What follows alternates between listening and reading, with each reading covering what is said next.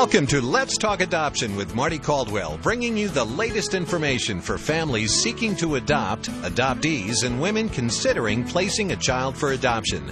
Now, with today's program, here is Mardie Caldwell. Hi, it's Mardie Caldwell. It's a pleasure to be with you today with our show, Let's Talk Adoption. And each week we'll be discussing topics of adoption, infertility, parenting, and the whole adoption process.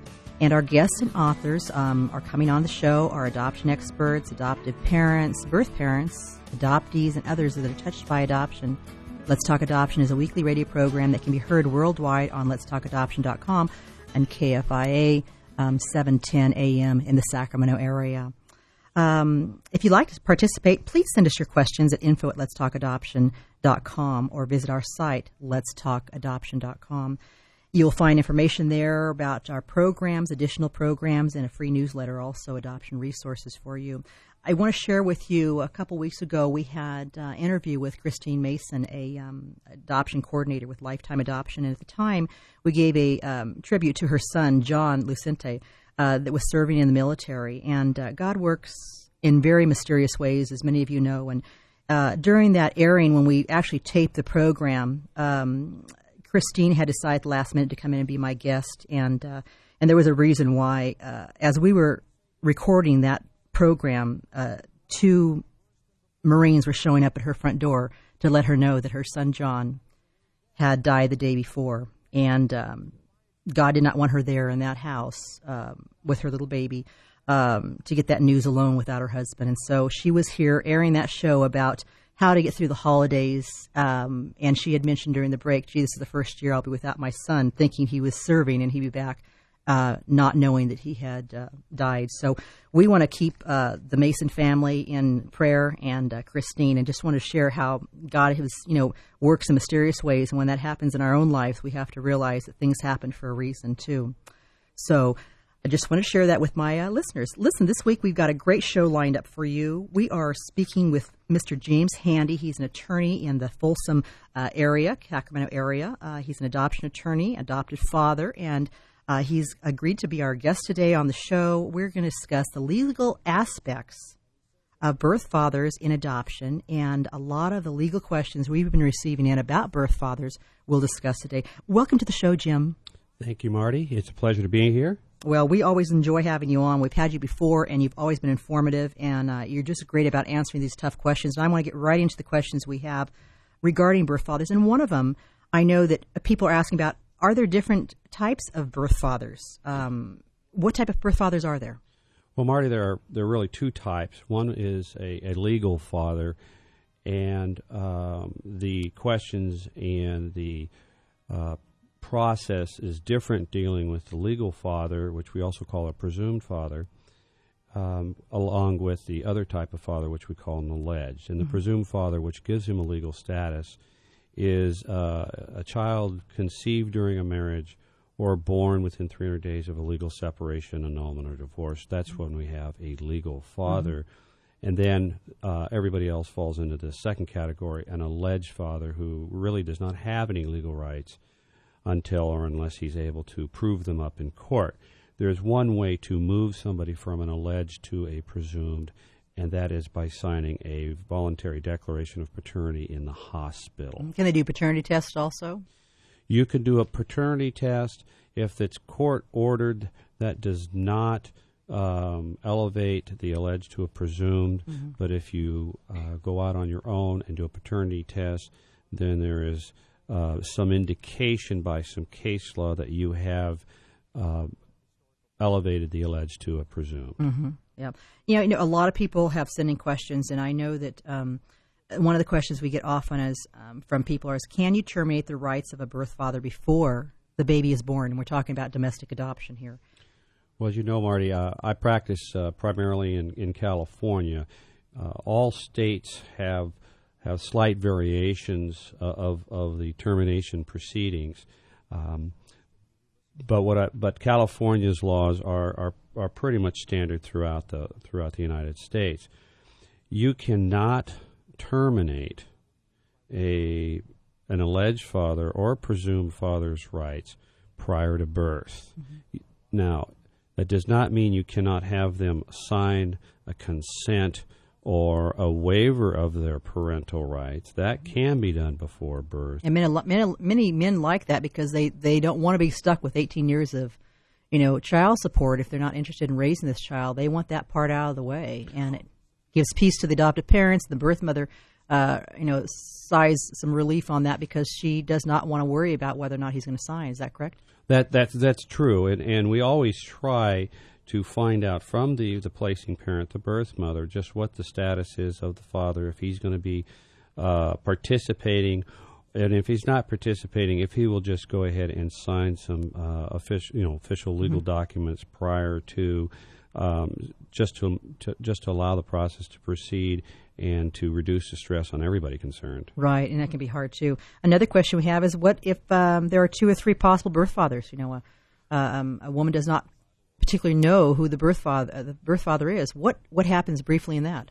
Well, we have to terminate the parental rights of all possible fathers, presumed and alleged, mm-hmm. and and so when some when somebody is not sure who it is, mm-hmm. uh, whether it could be two, three, or possibly more, but she knows the men, names. Yeah, it's not we, unknown. Huh? Right. Then what we have to do is we have to terminate each and every one of them, mm-hmm. either voluntarily by having them either sign a consent or sign a waiver of their rights, or uh, involuntarily by uh, court action. Mm-hmm. So, uh, so that's how that has handled. Now, what happens? Like we mentioned, uh, if the father is unknown, I mean, she, uh, uh, you know, unfortunately, women make some poor mistakes at times, and we have seen this where maybe the father is unknown and. Um, uh, she is not sure what his name is or where he is located. Um, and hopefully, she's telling the truth. What happens if the father is truly unknown? Well, we still have to terminate again all possible fathers, and that inc- that includes an unknown father. So there is a legal process by which we uh, go into court to terminate any and all unknown fathers. You know, and I think remember seeing this years ago. We used to publish in a small newspaper saying, you know, uh, you know blonde gentleman by JT mm-hmm. that's you know that's uh, that is um, uh, such and such a you know location on such and such a date uh, that had uh, relationships with this woman. Are they still doing it that way? Some states do require publication in the last known uh, area. Um, California does not require that. Mm-hmm. Uh, so what we do is is based upon um, a declaration from the birth mother signed under penalty of perjury. With that, we then uh, obtain an order from court. Mm-hmm. Many of the states are that way. There are a few that will require an actual publication. Uh, um, asking for or a notice of an adoption proceeding, uh, giving stating the name of the child and stating mm-hmm. the name of the mother and the date of birth. Now, the mm-hmm. adoptive parent information is not in, in all these proceedings and termination proceeding mm-hmm. the adoptive parent information is not to be found. That is confidential. It's not in any of the court documents mm-hmm. that are filed for the termination. Yeah that's good too for families too that are worried about that. You know we do see women that are married to someone else and that um, have not formally divorced their previous husband um, and the, the father uh, of the baby is not you know their husband what happens in that type of situation where she's actually legally married to somebody else, but she hasn't been with him and she never got a divorce, but she's got a father of this baby that's not married to her. Unfortunately, we we see these this situation arise too many times. It's it's it sometimes amazes me when somebody um, thinks that they have obtained a divorce and then actually the divorce has never actually uh, finalized. Hasn't been finalized, mm-hmm. and so it, it kind of surprises me, but it does occur. Mm-hmm. In that situation, what we do have is we have a presumed father, a legal father. She's still uh, there's still a valid marriage out mm-hmm. there, even though she may not have even seen him for for years and years. We mm-hmm. do have to terminate his rights, mm-hmm. either by him signing a waiver or a consent so that would be a voluntary termination or involuntary, mm-hmm. where we would have to terminate his rights based upon abandonment. Mm-hmm. And then we would turn turn to the biological father, who is the alleged father, mm-hmm. and then we would terminate his rights again, either voluntarily by him signing consent mm-hmm. or a waiver, or involuntarily through a court action. You know, Jim, this is everything bringing this up because there's a lot, a lot of legalese, and I'm sure it's confusing to some people hearing this. I, I totally advocate someone working with a professional adoption attorney. I say professional that really is not practicing um, probate law, you know, and that really understands adoption and not not uh, necessarily a family practice attorney that doesn't do the majority of their adoption, their work in adoption. And I think that's really important because I see more and more cases coming across our desk that have problems uh, because people are uh, going to attorneys that say, "Well, I can do that," when they're really, if this is this is this can be complicated. Don't you agree?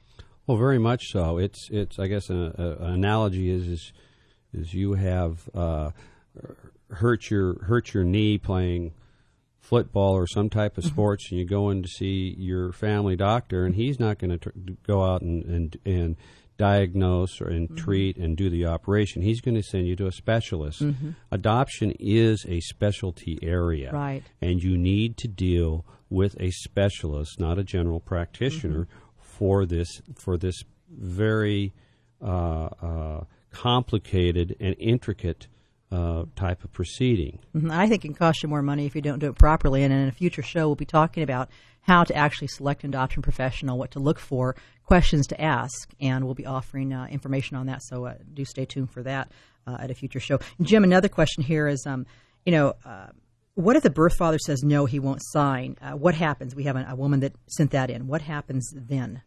Well, again, it depends on what the category is. If he's a presumed father, and then the only basis that we're going to have to really uh, to terminate his parental rights is about, is, is on abandonment. Mm-hmm.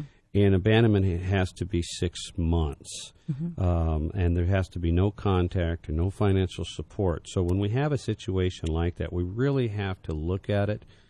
And there are occasions um, that we just unfortunately have to tell, tell the birth mother that we cannot do this mm-hmm. because um, uh, the court will block it because the, the, presumed father will stop it. Now, in terms of the presumed, uh, excuse me, the alleged father, that's that's definitely not something out of the. And you say presumed if she's married to him and he won't sign, right? Right. So the legal yeah. father. But if this is a boyfriend, uh, casual acquaintance, with just happened even in the Christian arena, you know, unfortunately, um, you're talking about that one's a little bit easier to do than a married couple.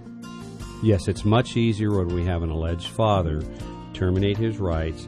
There are certain things that he has to do. He has to show that basically he was an expectant father and he did everything yeah. necessary. We're going to take a quick break here. When we come back, we're going to go ahead and continue on birth father rights with Jim Handy.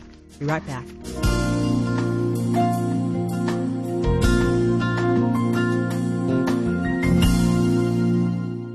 All children deserve a home, and Lifetime Adoption wants to help those children find a home.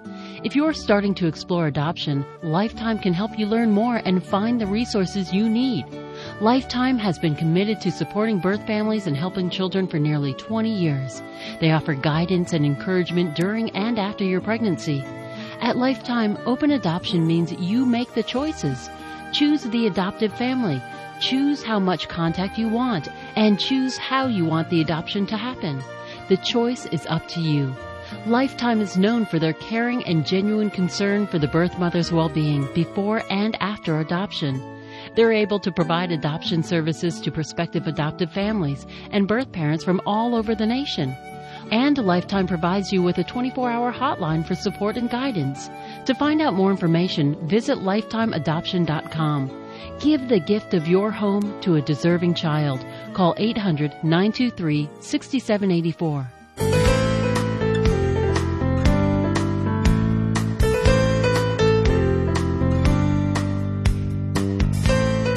Back to Let's Talk Adoption on AM 710 KFIA. I'm your host, Mardie Caldwell, and if you just joined us, we are talking today about birth fathers, the legal aspects of birth fathers and adoption, and we're answering a lot of questions from people that have uh, emailed questions into us. So our guest today is um, attorney James Handy, Jim Handy.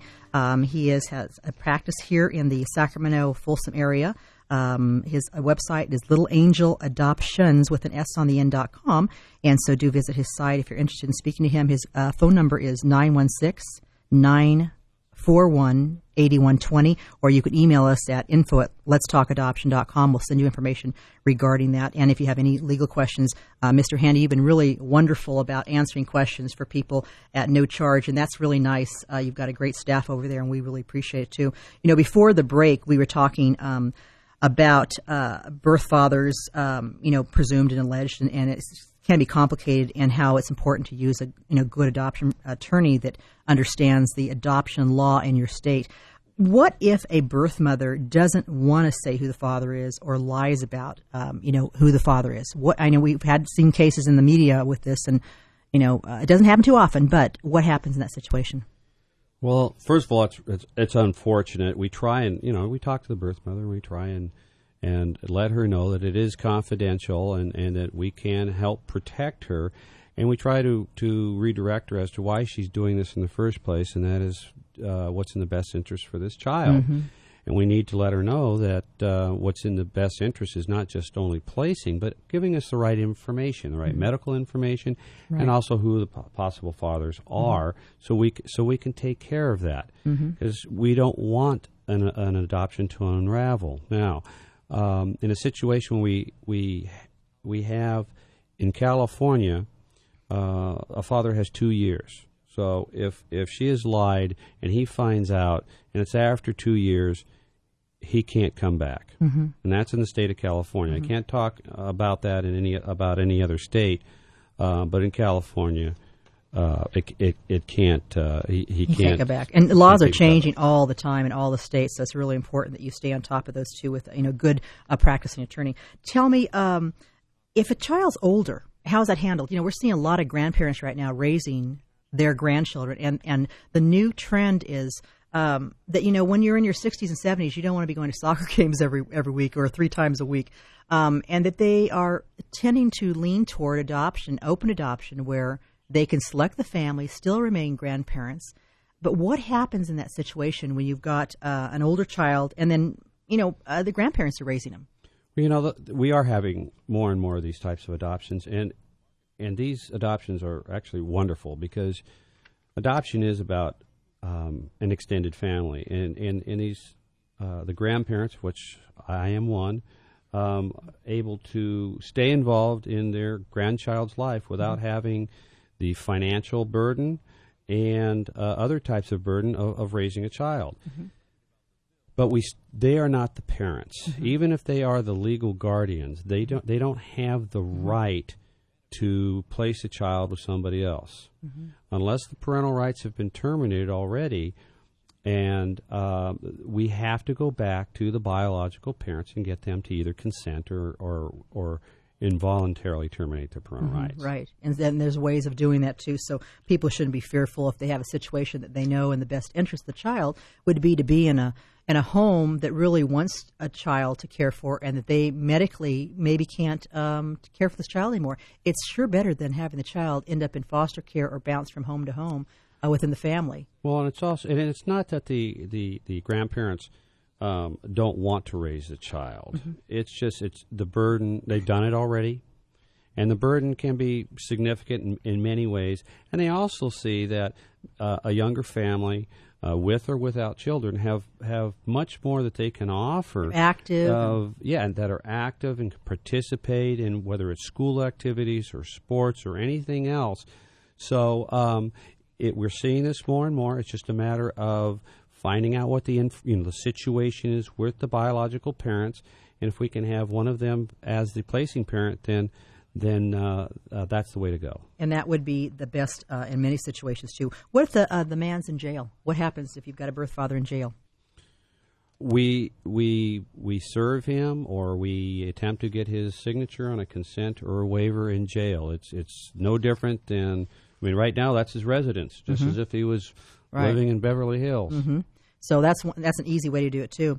You know, one thing I know, Jim, that uh, my book that uh, I did write, um, adoptingonline.com, you, you made a nice, you wrote a nice chapter for that book, uh, the legal aspects, a handy guide to adoption, and that's been really um, well accepted. And there's a lot of information. I know that you're an adopted dad yourself, and you have, um, you know, you're focused your whole entire practice to um, working with families. And I know we feel the same way about adoption. It's all about the child.